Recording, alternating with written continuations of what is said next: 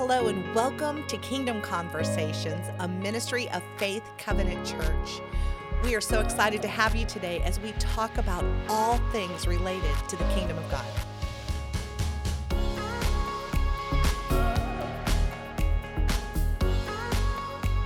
Welcome to our very first podcast, Kingdom Conversations, a ministry of Faith Covenant Church.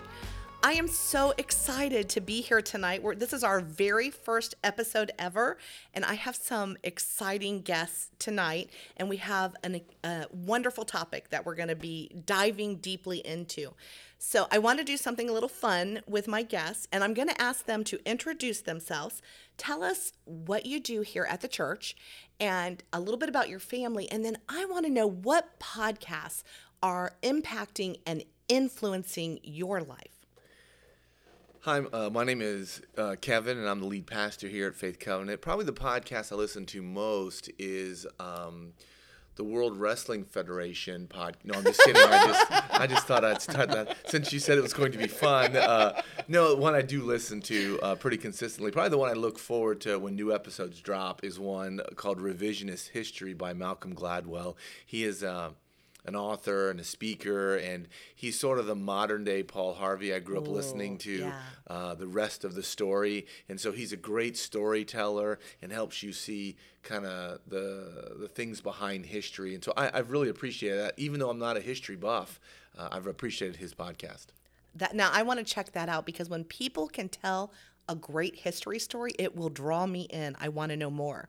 And then our next guest tonight, go ahead and introduce yourself. Yeah, my name is James. I'm the small groups pastor here at the church, and I'm more of a sermon guy typically. I listen to a number of sermons each week, but the podcast probably that um, that I enjoy the most is the Russell Moore Show. He just does a really good job of helping us learn how to live in our culture and um, to be a good witness in the middle of that. Did you say the Joe Rogan show? no, okay, I just, just just checking to see. I wasn't sure.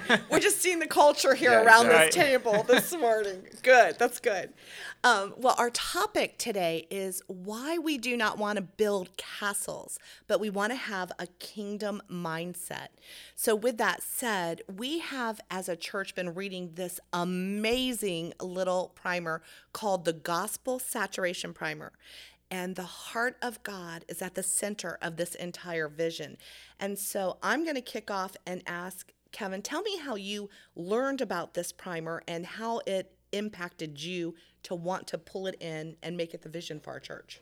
Absolutely. Um, I, I, was serving at another church on the other coast in New Smyrna Beach, and uh, the senior pastor of that church um, connected with a network of churches called the Christ Together Network.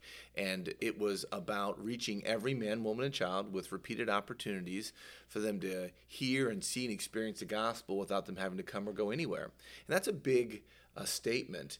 And so, uh, I watched a group of pastors all over the I 95 uh, corridor from Jacksonville down to, my, down to Miami get together in the same room and have the same heart and the same passion for the lostness of the state and not just their communities. And it was bigger than just their individual church. And so they were really missionally focused, and I had never seen anything like that. And they put together this document to help clarify and bring some real understanding to what they're trying to do, not only in the state of Florida, they're doing it all over the country and all over the world. So before I um, kick it over to James, I wanted to ask you what is the castle mindset? And then what is the kingdom mindset? I think the idea there is if you're going to see a city transform, let's just start with my local city. St. Petersburg matters to me. It's my home city. I was born and raised here. This is my home church. Uh, I have the privilege and the honor of leading the church where I came to know Christ as a as, as a young man and and what happens is I think churches begin to think that they can do it alone that somehow on their own they're going to be able to reach everybody that they're going to be able as a singular church they haven't figured out that they cannot accomplish the mission of reaching the entire city and that uh, they're not there's all sorts of workplaces and schools and and restaurants and communities all around here that someone from their actual church doesn't live in but when we're a part of the greater body that there is a chance of us working together and reaching every man, woman, and child. Yeah. It's not something we can do alone. Yeah. One of my convictions was I think I had a castle mindset. I didn't know it was a bad thing, but I don't ever want to have it again now that I see the kingdom vision that goes along with that. James, tell me, as you read through this primer that very first time, what stirred your heart for the kingdom of God? Yeah, the thing that stirred my heart was just the different definition of success that it presented. Because I think we ha- often get the idea, and, and in America, especially in the church, that the goal is to build a big building. Senior pastor gets famous, writes books, travels, and speaks. If you do that, you're successful. If you get everybody in small groups, if you have a big VBS, you're successful, and that's what God expects of us. But the gospel primer showed us that there's a bigger definition of success, and that's every man, woman, and child having repeated opportunities to hear the gospel. And until we have done that, we really have not fulfilled the Great Commission. We can't call ourselves successful as a church. And so I really appreciated that, just helping us to broaden our horizons to see beyond just our church walls and what goes on on our property to see that the kingdom of God is much bigger than any of that. What I heard both of you say was the repeated, the word repeated opportunities. How does that play into this? Well, I think one of the things is if our church felt that it 100% of the people in the city we're responsible for. That's overwhelming, especially based on the size of your church. The average church in United States today is about 85 people.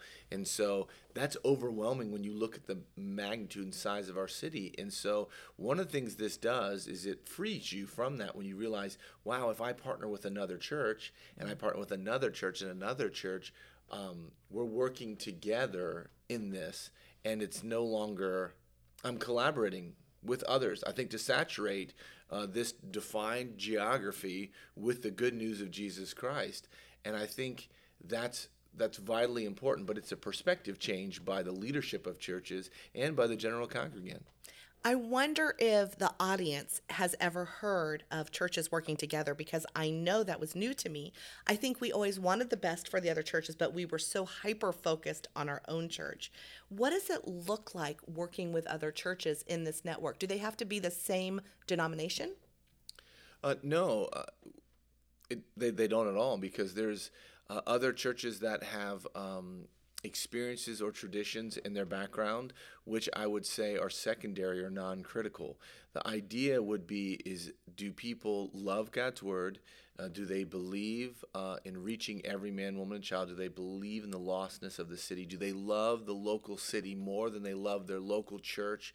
Do they really believe that god's kingdom is greater than the church all the churches and the the church is greater than my church and that really puts in perspective some things for me and so i begin to say no how can i work with them instead of competing with them how do i collaborate with them and keep the main things the main things yeah we are reading right now in salt and light um, about the John the Baptist and how he is out in the desert and he models so beautifully what it means to be collaborative. So when all the people he's been pouring into start to go to Jesus and some of his disciples say, "Hey, what's going on?" He encourages them that that's the whole purpose. He didn't try to, there was no competition. He wanted to point them to the light. So, James, my question for you you work in small groups. How do small groups play into this vision of gospel saturation? Yeah, I think it helps. Um, the small groups help in that, and that they're the the training and the equipping grounds for our mm. people. That again, the goal is not just to get the people sitting in a circle in a living room. The goal is that the the small group would be a place where they can be equipped, where they can be trained, where they can be encouraged, where they can pray for each other, and where they can, from that, go out into their community to reach the gospel. I think it's one of the um, the core ways that we have to help people look like Jesus, to help people learn more about what that looks like, and then to do that in community, not to do it themselves, but to do it in community with people who know them, who love them, who will encourage them, but at the same time challenge them that yeah you need to go out there and do what you can. And we're not all evangelists, but we can all love people and we can all share the good news. Yeah. Uh, my mentor one time said that um, isolation leads to annihilation. When we don't have community, we don't have the accountability. So I can have moments of grandeur and moments of pulling in, and nobody knows. And so I love that I get to walk with small groups and there's that accountability that iron that sharpens iron.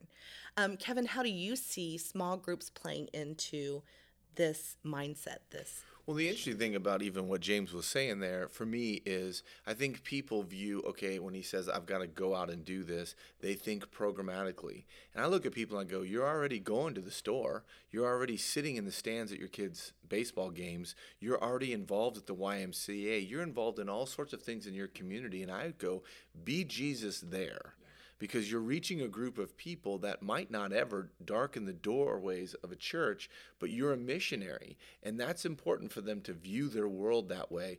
And so when I stand outside on a, on a Saturday and I'm working in my yard and people are walking their dogs and I'm engaging with them, uh, I'm building a relationship with them. That's not a program. That's that, that's being missional. That's just um, you know, being light in my neighborhood. So I think I really want to help people realize it's not like I've got to do all these other things. I've got to go find a way to stand on a street corner and hold a sign, or I've got to go uh, join some something that's happening and march in some parade.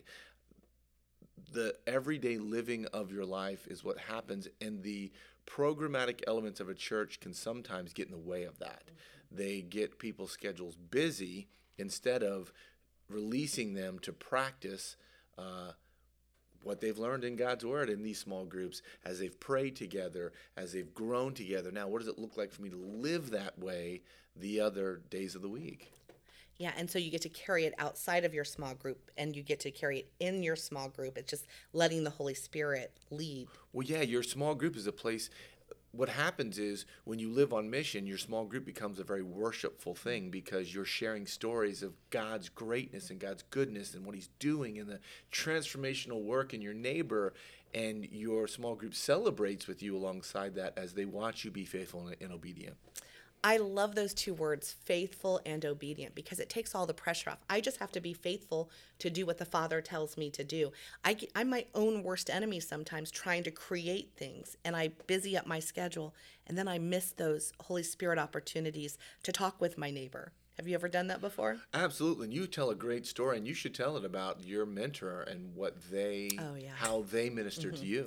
Yeah, one of my favorite stories that I share with friends is I was a young mom. I had four young boys. I was homeschooling, and I had a husband who worked 12 to 16 hour days. And I just remember so desperately wanting, I wanted to be discipled, I wanted community. And so I was talking to my friend Debbie Friley, and I was getting ready to go to Sam's Club. And she says, Well, can I go with you? Yes. Do you remember? Come and with I me. was, yes. and I thought to myself, wow, she wants to go to Sam's Club with all of these babies. And can I tell you, it impacted my life so greatly. She sowed into me. It wasn't that every conversation was so intense, it was that I felt loved, I felt known, and there were God conversations because He's a part of what she does. And I was learning how to make Him a part of what I do. And I want to pass that on. That's an easy way if you have young children.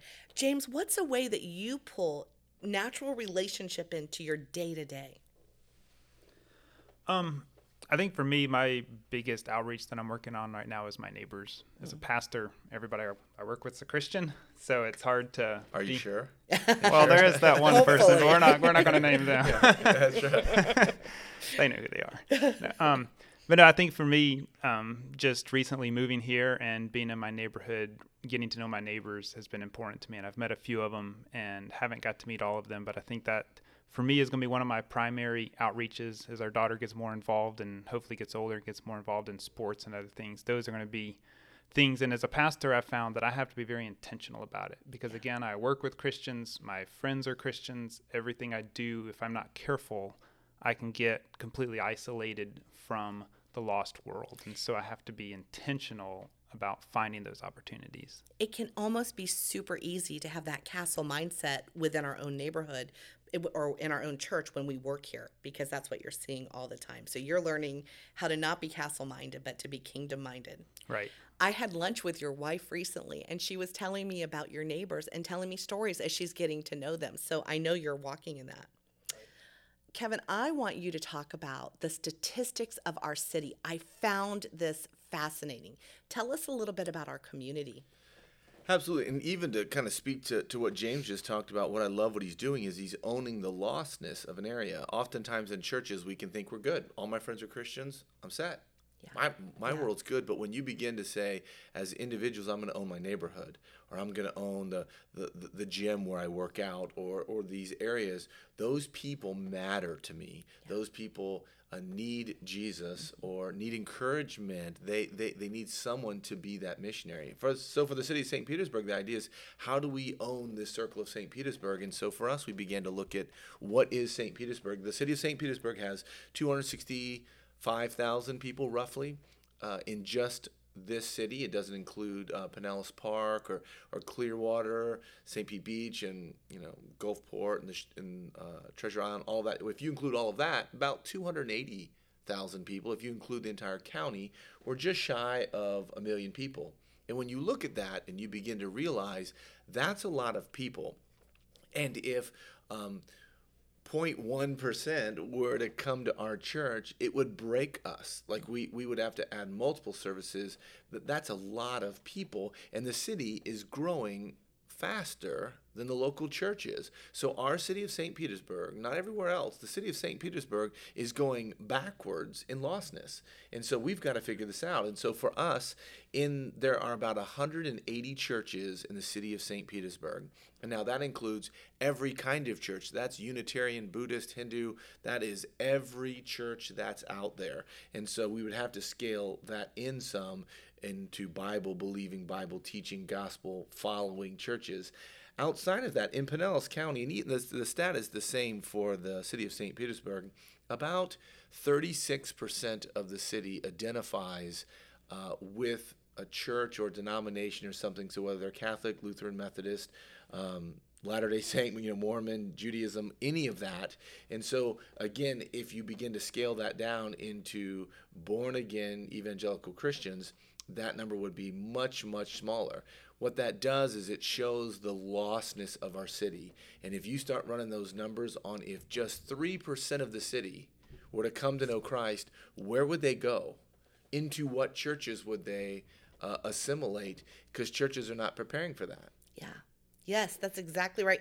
It kind of reminds me as you share this. I wonder when I think of Acts, you were talking about that earlier in the the Acts church of the New Testament they kind of were looking at the city around them. They were looking at the lostness around them tell would you share with our audience what you were sharing with us earlier about how acts applies to this? Yeah it's really fun when you see the guys in scripture not get it right because it helps me not feel so bad about yes, myself yes, and yeah. my perspective. And so when you see what happens uh, that those disciples stayed in jerusalem and they were building a castle. It was the epicenter of the world. No one was going anywhere. And they were supposed to go out and take that message to the ends of the earth. That was the point of what was happening. Well, you know, if you read Acts chapter 3 and then 4 and then 5 and then 6, they're still in Jerusalem. In fact, it takes the death of Stephen for the church to be, you know, to begin to suffer and to be persecuted, for them to scatter mm-hmm. and begin to take that message elsewhere because the heart of God is if you're not going to go, I'm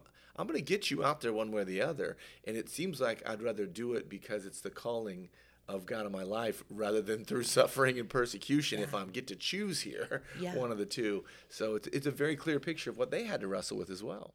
Yeah, and so it just keeps it keeps moving forward. It was the same back then and now we get to apply that. I almost feel like something we have that works against us compared to back then is we've become so isolated because of social media. It's so easy to stay home and watch TV online and not understand the value of the face to face. What would you say to that? I mean, absolutely. Uh, proximity matters. I would say it matters way more than people realize. In fact, I just read a news story today about people who are wanting to sue Zoom because uh, Zoom has fostered isolation and Zoom has fostered uh, mental disorders and depression wow. Uh, through non face to face connections. Mm. And I thought, there's so much wrong with our world, but that's another podcast probably. Yeah. Uh, and so I watched that, and so even the world is seeing that face to face matters. It, it that proximity, that presence in someone else's life. So for me to be able to speak truth in there, for you to see my body language, to hear and, and me engage with you and walk with you. I can't walk up and down the aisle of a supermarket through Zoom like Debbie right. did in your life. Yeah. It requires my presence, and uh, that's expensive Yeah. Um, yeah, you're my favorite saying that I have to remember all the time is you say that discipleship it takes longer than you want it to take, it costs more than you want to pay, and then what was the third part of that? What do you think? I don't know. Takes longer?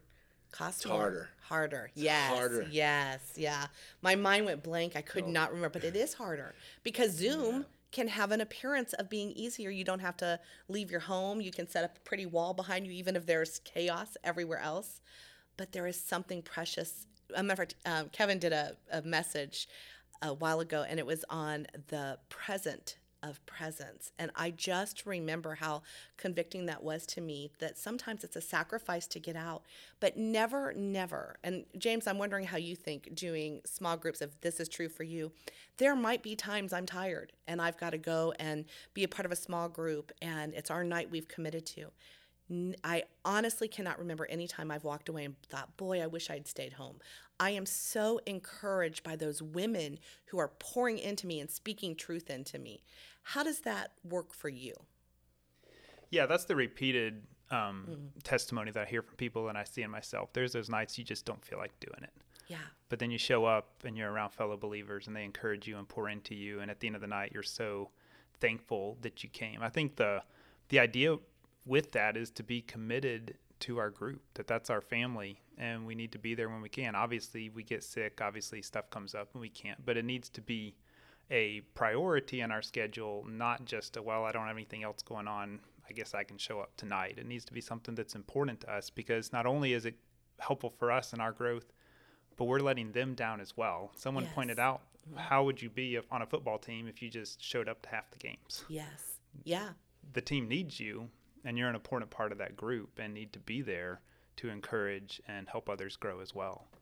I do. I think that's really important as well. One of the things people don't realize is it's not just the either the weekly gathering or if your life group meets every other week.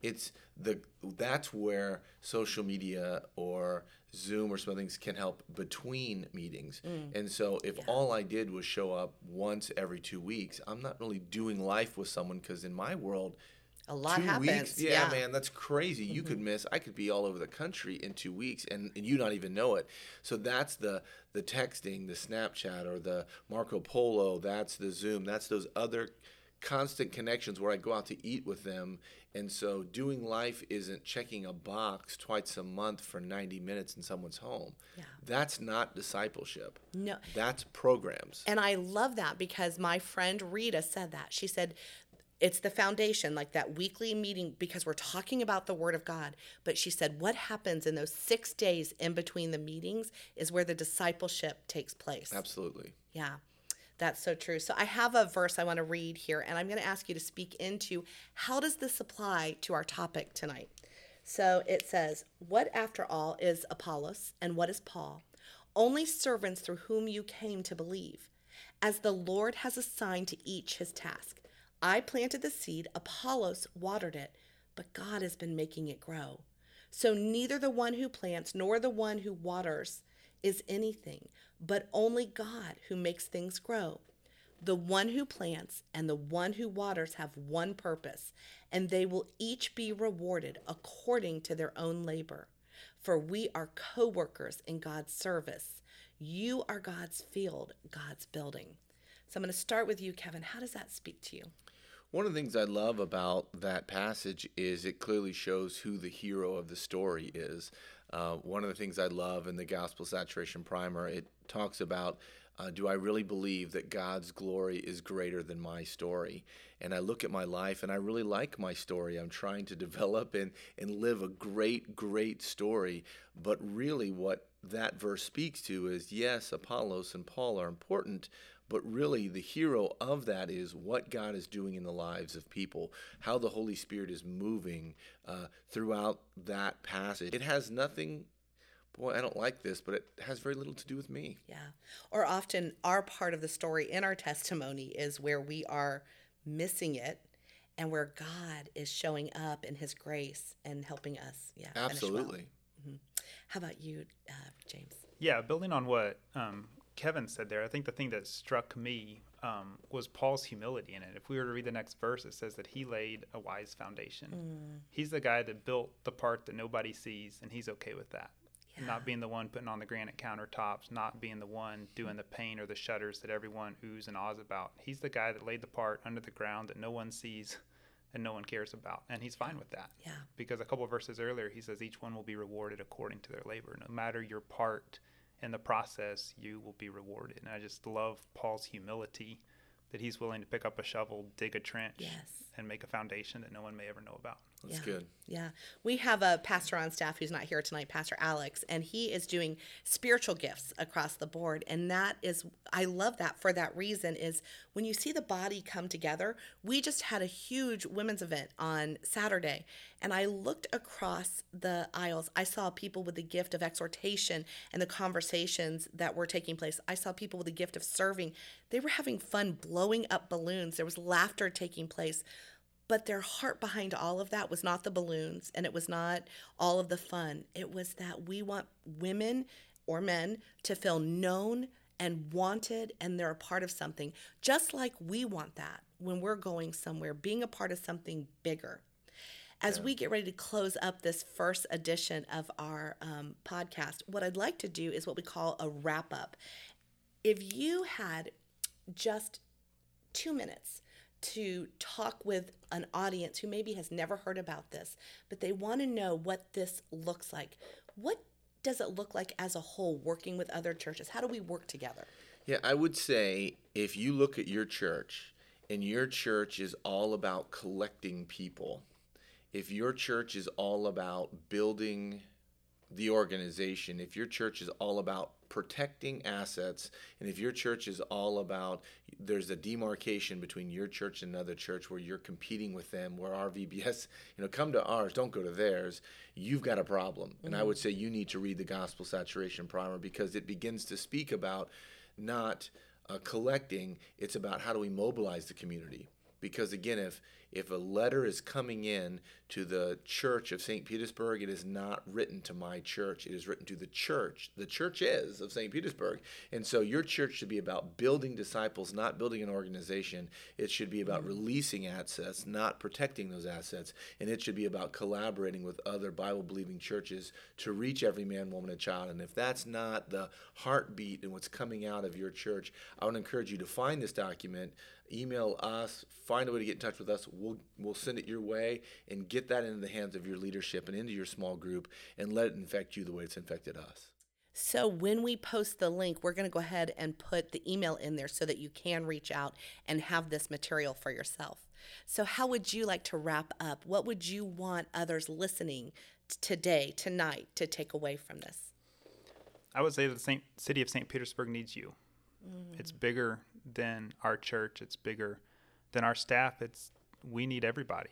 If we're going to reach 265,000 people, Yeah. it's going to take more than four pastors. It's going to take more than the staff we have. It's going to take everybody, whether you're at our church or another church. Even if you're in another city and reaching your city, it's going to take you owning the area of the lostness where you live, learn, work, and play, seeing the people that God has placed in your life, that God has put you in their lives, and um, loving them, getting to know them, building relationships with them, and finding opportunities to have gospel conversations with them to help bring them one step closer to Christ. Yeah.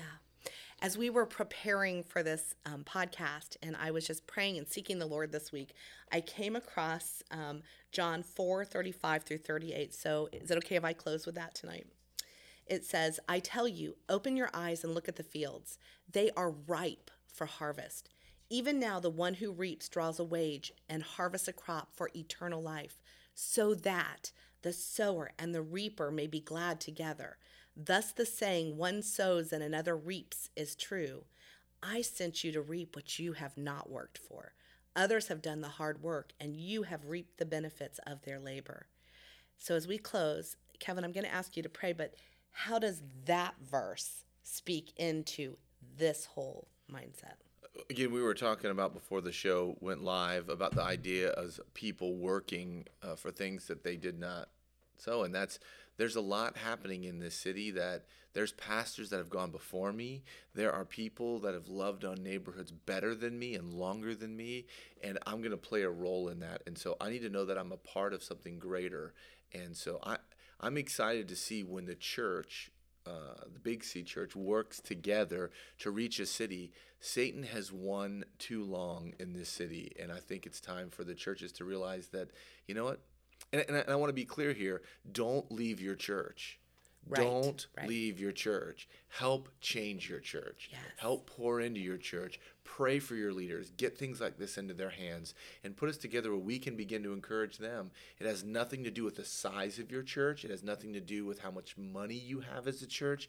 It's the heartbeat of God to say, listen, live on mission. It's the greatest adventure you'll ever be a part of. Such a great evening. Thank you both for being here tonight, for having this rich conversation. Would you go ahead and close us in prayer? I will. Do we get to come back or did we? Uh, No, you'll get to we- come back. Okay. I think we'll have you back again and okay. again. I was just making sure that we didn't, you know, just get bumped here all of a sudden. So, all right.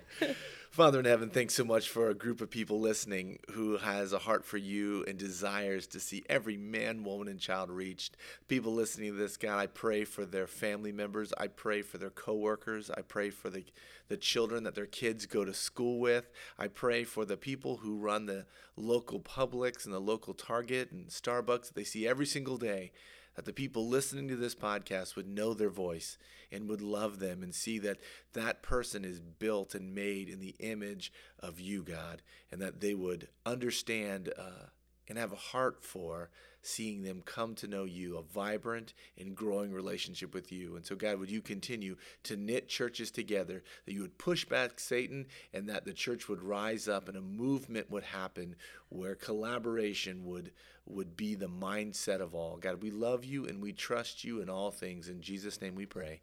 Amen. Amen. And we so look forward to seeing you on our nec- next episode. Have a good night.